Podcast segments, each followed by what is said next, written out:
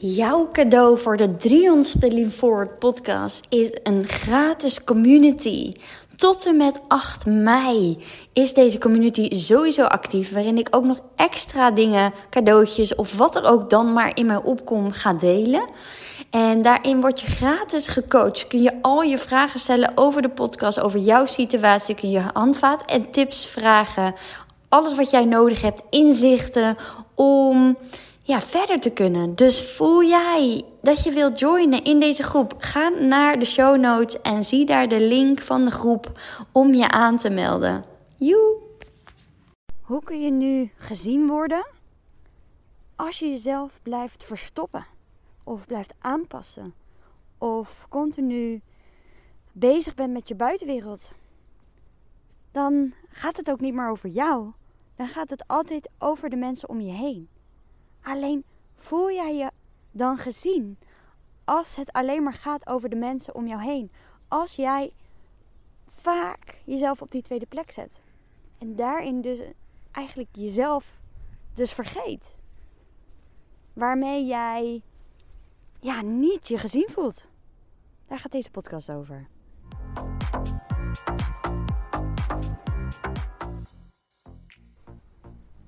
Ben een heerlijke wandeling aan het maken in het bos. Het Waterloopbos. Dit is uh, ja, vlakbij Vollehoven, Giethoorn en Meloord. Daar een beetje rondom. En ah, ik zat even stil te staan bij het thema van deze week. En dat is zo grappig. Ik had deze week uh, iets van uh, nou ja, zeven sessies, zoiets, acht sessies met klanten. En er is altijd een thema die bij iedereen dan terugkomt. En de shifts die daarin worden gemaakt, er zitten altijd overtuigingen bij dus, die in deze week ik eigenlijk bijna bij iedereen download. Dus bij iedereen wordt rondom een bepaalde overtuiging dezelfde shift gemaakt. En dat is toch bijzonder, hoe dat werkt en hoe dat afgestemd wordt op elkaar. En wat ik daar dan weer in voel of heb doorbroken, bijvoorbeeld nog een paar weken geleden.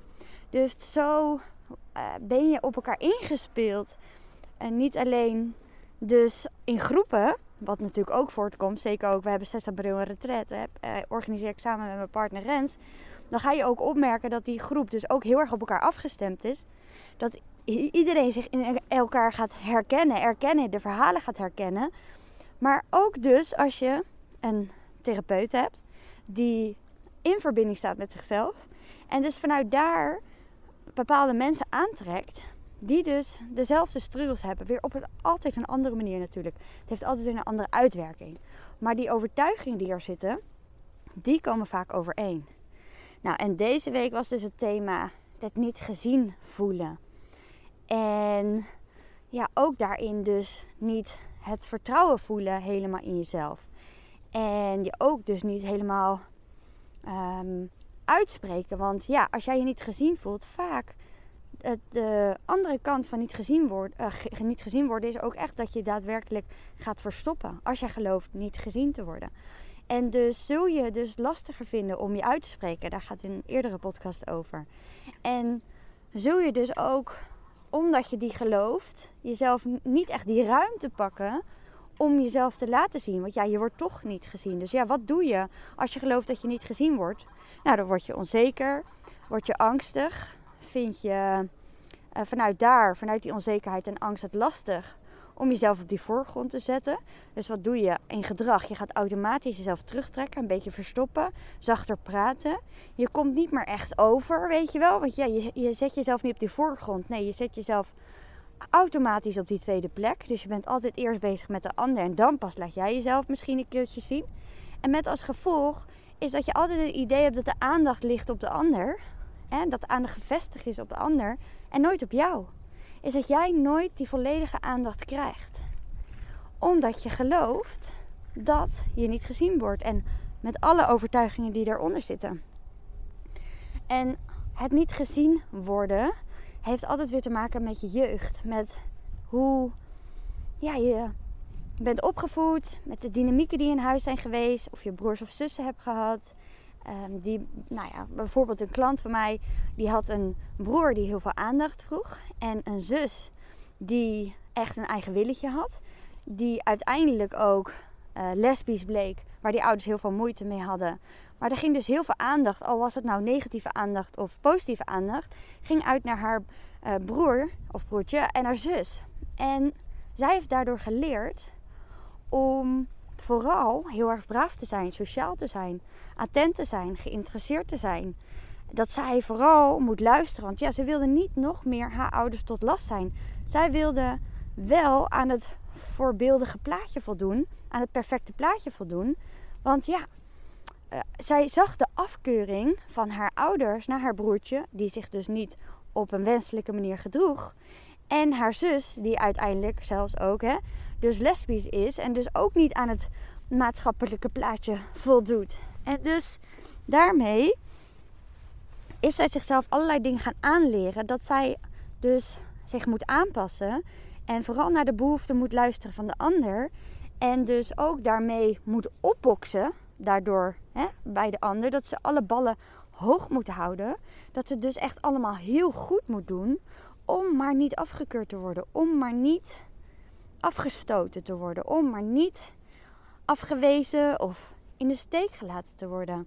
Of, of ook buitengesloten te worden, wat ze uiteindelijk ook wel ook heeft gezien bij haar zus. Niet letterlijk buitengesloten, maar toch een, er was een, een flinke afkeuring. En op een gegeven moment uh, kreeg, zij heel erg de, ja, ging ze dit zien. En kreeg ze daardoor ook de behoefte om meer haar eigen keuzes te maken. En niet meer zich zo te laten leiden door haar ouders.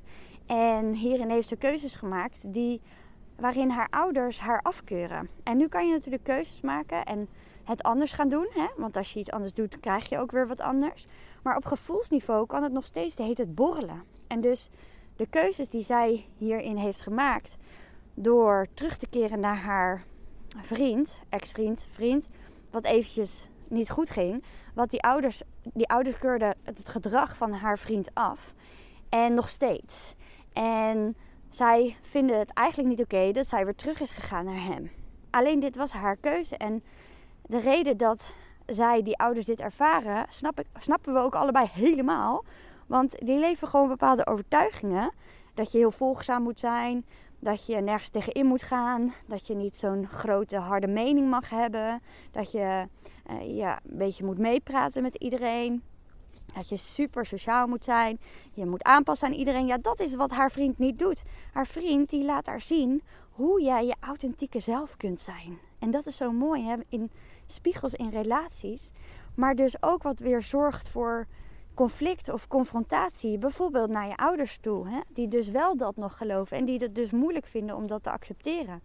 En ja, waar kies je dan voor? Kies je dan voor wat je ingegeven krijgt of kies je dan voor je oude programmering om het nog steeds goed te doen voor, voor papa en mama? Nou, zij heeft er dus voor gekozen om te kiezen voor zichzelf, wat natuurlijk al een enorme stap is. Alleen toen ze in de traject stapt, voelde ze ook wel continu uh, dat ze ja, er elke keer rot over bleef voelen. Want ze willen hem ook nog niet zien op verjaardag. Ze betrekken hem nog ergens niet bij. Of het nog nergens bij. En ze willen het gewoon nog niet blijkbaar helemaal vergeven. Maar dat had ook weer te maken natuurlijk met hoe zij er nog in stond. En uh, hoe, waarin zij hem al helemaal 100% kon vergeven voor hetgeen wat daar is geweest. En zij kon nog niet helemaal zien wat haar lessen waren in deze situatie. En hoe het komt dat zij dus uh, zien dat haar, hoe haar ouders zijn. En dus zien ook wat zij dus ook daarin nog draagt. Waardoor zij dus eigenlijk nog ergens afkeuring voelt voor haar vriend. Snap je? Het is allemaal weer spiegeling van. En dit stuk had dus allemaal te maken met het niet gezien zijn vroeger. En dus je daarom blijven aanpassen en het goed willen blijven doen voor je ouders. En daarom als je dan kiest voor jezelf, nog steeds schuldgevoelens voelt. Dus je kan iets op gedragsniveau veranderen. Maar als je vanuit het onderbewuste je overtuigingen niet aanpakt, dan blijf je in die visuele cirkel rondwarrelen. En dan ja, blijft het niet geheel vrij voelen. In, eh, je geheel vrij voelen, in ieder geval in de keuzes die je maakt. Dan blijf je je beperkt voelen. En dan blijf je onzeker over de keuzes. Kun je dus niet echt achter die keuzes blijven staan. En dus vanuit daar, door die onzekerheid en die angst, kun je dus ook niet makkelijk jezelf helemaal laten zien. Want als jij jezelf helemaal laat zien en je gelooft nog dat je heel geïnteresseerd moet zijn, altijd met de ander bezig moet zijn, je moet aanpassen, moet klaarstaan, attent moet zijn, alles wat ik zei, dan, ja, dat zijn zoveel voorwaarden. Wat nou als je dat dus niet kan of verkeerd doet? Of wat nou dat je niet helemaal handelt of je aanpast zoals de ander wilt? Want ja, hoe wil eigenlijk de ander dat jij je aanpast? Wanneer doe je het eigenlijk goed voor de ander? Ja, dat is niet te meten. Want ja, jij kan niet in iemands hoofd kijken. En dus dan blijf je op je tenen lopen. En je hoort het al. Als je op je tenen blijft lopen, kun je natuurlijk niet jezelf helemaal volledig laten zien. Want ja, dan is de kans veel te groot dat je afgewezen wordt. Of hè, niet aan dit maatschappelijke plaatje kunt voldoen. En dan, ja, dan kun je dus niet jezelf laten zien. En dus word je ook niet letterlijk gezien. Vaak spreken we ons dan ook niet uit met wat we echt voelen. En, en ja, dat stuk van als je gezien wil worden, als je wil voelen dat jij ook aandacht verdient, ja, dan moet je dat wel gaan geloven dat jij dat verdient. Dan moet je ook wel geloven dat jij het waard bent om aandacht te krijgen. Om ehm, jezelf ook die aandacht te gunnen. En de aandacht op jezelf richten. Nou, vraag het jezelf maar. Kan ik aandacht op mezelf richten? Wat gebeurt als ik de aandacht op mezelf richt? Wat gebeurt er dan? Voel je dan heel erg benauwd? Voel je dan druk op de borst? Voel je dan uh, dat je onrustig wordt? Voel je dan, nee, dat wil ik toch niet. En snel liever weer de aandacht naar de ander, uh, hè, naar de andere, op de ander richten. Er is natuurlijk altijd een reden dat je aandacht op de ander richt. Want ja, wat nou als jij in die picture staat? Wat nou als jij op de eerste plek staat? Wat nou als jij, weet je wel? En daar komen dan al die angsten weer naar boven. Dus als je gezien wil worden, en, en heb ik het ook echt over gezien worden in je relatie bijvoorbeeld. Als je wilt dat jouw partner jou serieus neemt. Als je, als je wilt dat je partner jou luistert. Als je wilt dat je partner jou echt ziet. Als je wilt echt een intieme, liefdevolle, verbindende, onvoorwaardelijke liefde wil in je relatie. Dan is het dit zo'n groot en belangrijk onderdeel. Pas als jij zijn liefde kan aannemen, zijn aandacht echt kan aannemen zonder angst, dan pas is je hart geopend. En kun je dit toelaten. En dan pas zal de liefde stromen. En dat zul je dan direct merken rond een stukje sensualiteit, seksualiteit. Dan pas kun je helemaal vrij zijn, jezelf zijn. En liefdevol verbinden met de ander. Dus als jij jezelf wil zien, of je wil dat de ander je ziet, dan heb je daar werk te doen. Dan mag je duiken in waar dit begonnen is. En heel vaak, hè, wat ik ook zie, is het, heeft het niet alleen te maken met jezelf, maar ook met je moeder. Die zich bijvoorbeeld niet helemaal laat zien. Die zich niet helemaal uit in haar relatie. Die weinig emotie toont. Die heel optimistisch en positief is bijvoorbeeld. En daarmee, ehm, ja, het lijkt alsof ze gewoon zich, zichzelf is. Maar daarmee heel veel delen van haar niet ziet. Heel veel gevoelens van haar niet ziet. Bijvoorbeeld of toont. Want ja, iedereen wordt toch wel eens boos. Of iedereen uh, is toch wel eens uh, verdrietig. Of iedereen, dat maakt ons ook gewoon heel erg mens. En dat is wat de generatie boven ons, en dan heb ik het over onze ouders en opa's en oma's en zo, die hebben dat niet geleerd. En dus als jij jezelf wil zien, of jij gezien wil worden door de ander, dan moet je dus eerst jezelf zien. En dus ook inclusief alle gevoelens die er in jou afspelen. Want dat is onderdeel van wat er in jou afspeelt en dus van wat er is. En, en dus dat mag ook aangekeken worden, mag ook gevoeld worden. En, ehm, en niet alleen dat, ook je lichaam mag gevoeld en erkend worden. Ook uh, alles wat er in jou afspeelt is onderdeel van gezien worden. Elk deel wat er is op dat moment, in het hier en nu. En in, vanuit aanwezigheid. Dat is dan pas als je dat kan zien, alles van jezelf, dan pas gaat de ander jou ook hierin kunnen zien. En dat is wat je vroeger hebt gemist. Want jij, jouw moeder of je vader, die kon niet elke emotie van jou zien. Want misschien stopte hij hem weg. Of misschien als hij er was, keurden ze hem af. Of hadden ze er geen tijd voor. Of kwam de oppas. Of um, ja, moesten ze werken en op tijd komen. En dus daarin zijn er heel veel emoties, heel vaak, ook bij jou, uh, weggestopt. En ja, je mag daarin weer leren hoe weer die emoties te voelen. En hoe weer daarin ook op daarin te gaan vertrouwen. En dat je vanuit daar, als jij weer daarin die stap kunt maken om jezelf te zien, hoe het dus ook is voor jou om je daarom uit te spreken, om je te uiten. En dus ook vanuit daar weer die aandacht te gaan mogen krijgen, ontvangen. En ja, zo is het hele proces van gezien worden. Het is niet één dingetje. En ik noem nu een aantal dingen op. En, en het kan ook zijn dat er natuurlijk nog meer en andere overtuigingen zitten. Want ja, iedereen heeft zo een ander verhaal hieronder. Maar als jij dus weer, ja, echt jezelf wil zijn. En vanuit daar jezelf aan de wereld laat zien zonder onzekerheid. Dus van echt vanuit vertrouwen. Dan heb je daar je stapjes te, te zetten. En nou, voel je dat je die stapjes bij mij wil zetten, dan, uh, dan kun je beginnen bijvoorbeeld, als je het super spannend vindt om al in een één op één traject te stappen, beginnen met een retraite. Want die wij 6 april, Rens en ik met mijn partner. Het is een vrouwenretraite. De eerste doen we gewoon lekker voor vrouwen.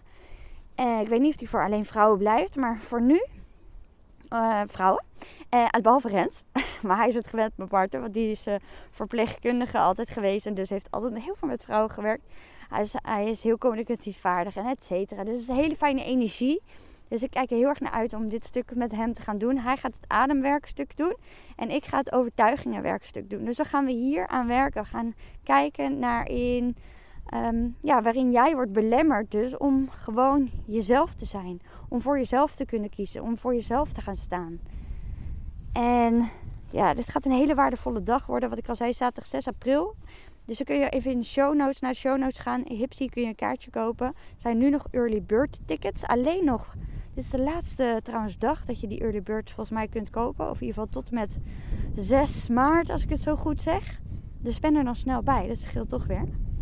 En of uh, als je voelt, nee, ik wil liever in een één op één traject en ik wil iets online doen. Dat kan natuurlijk ook. Dan kun je een vrijblijvend gesprek aanvragen voor het 1 op 1 traject. En dan kletsen we even vrijblijvend over jouw verlangens en uitdagingen en hoe ik eh, je daarbij kan gaan helpen.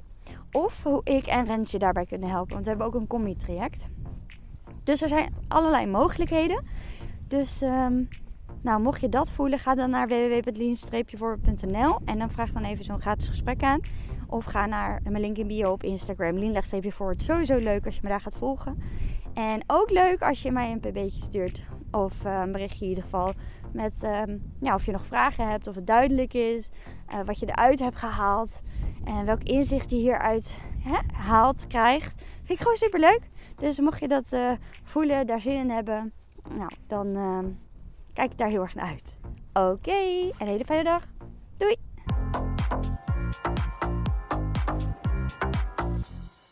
Leuk dat je geluisterd hebt naar deze Lean Forward podcast. Mocht je voelen, ja, yeah, te gekke podcast, hier heb ik echt wat aan. Dit inspireert me.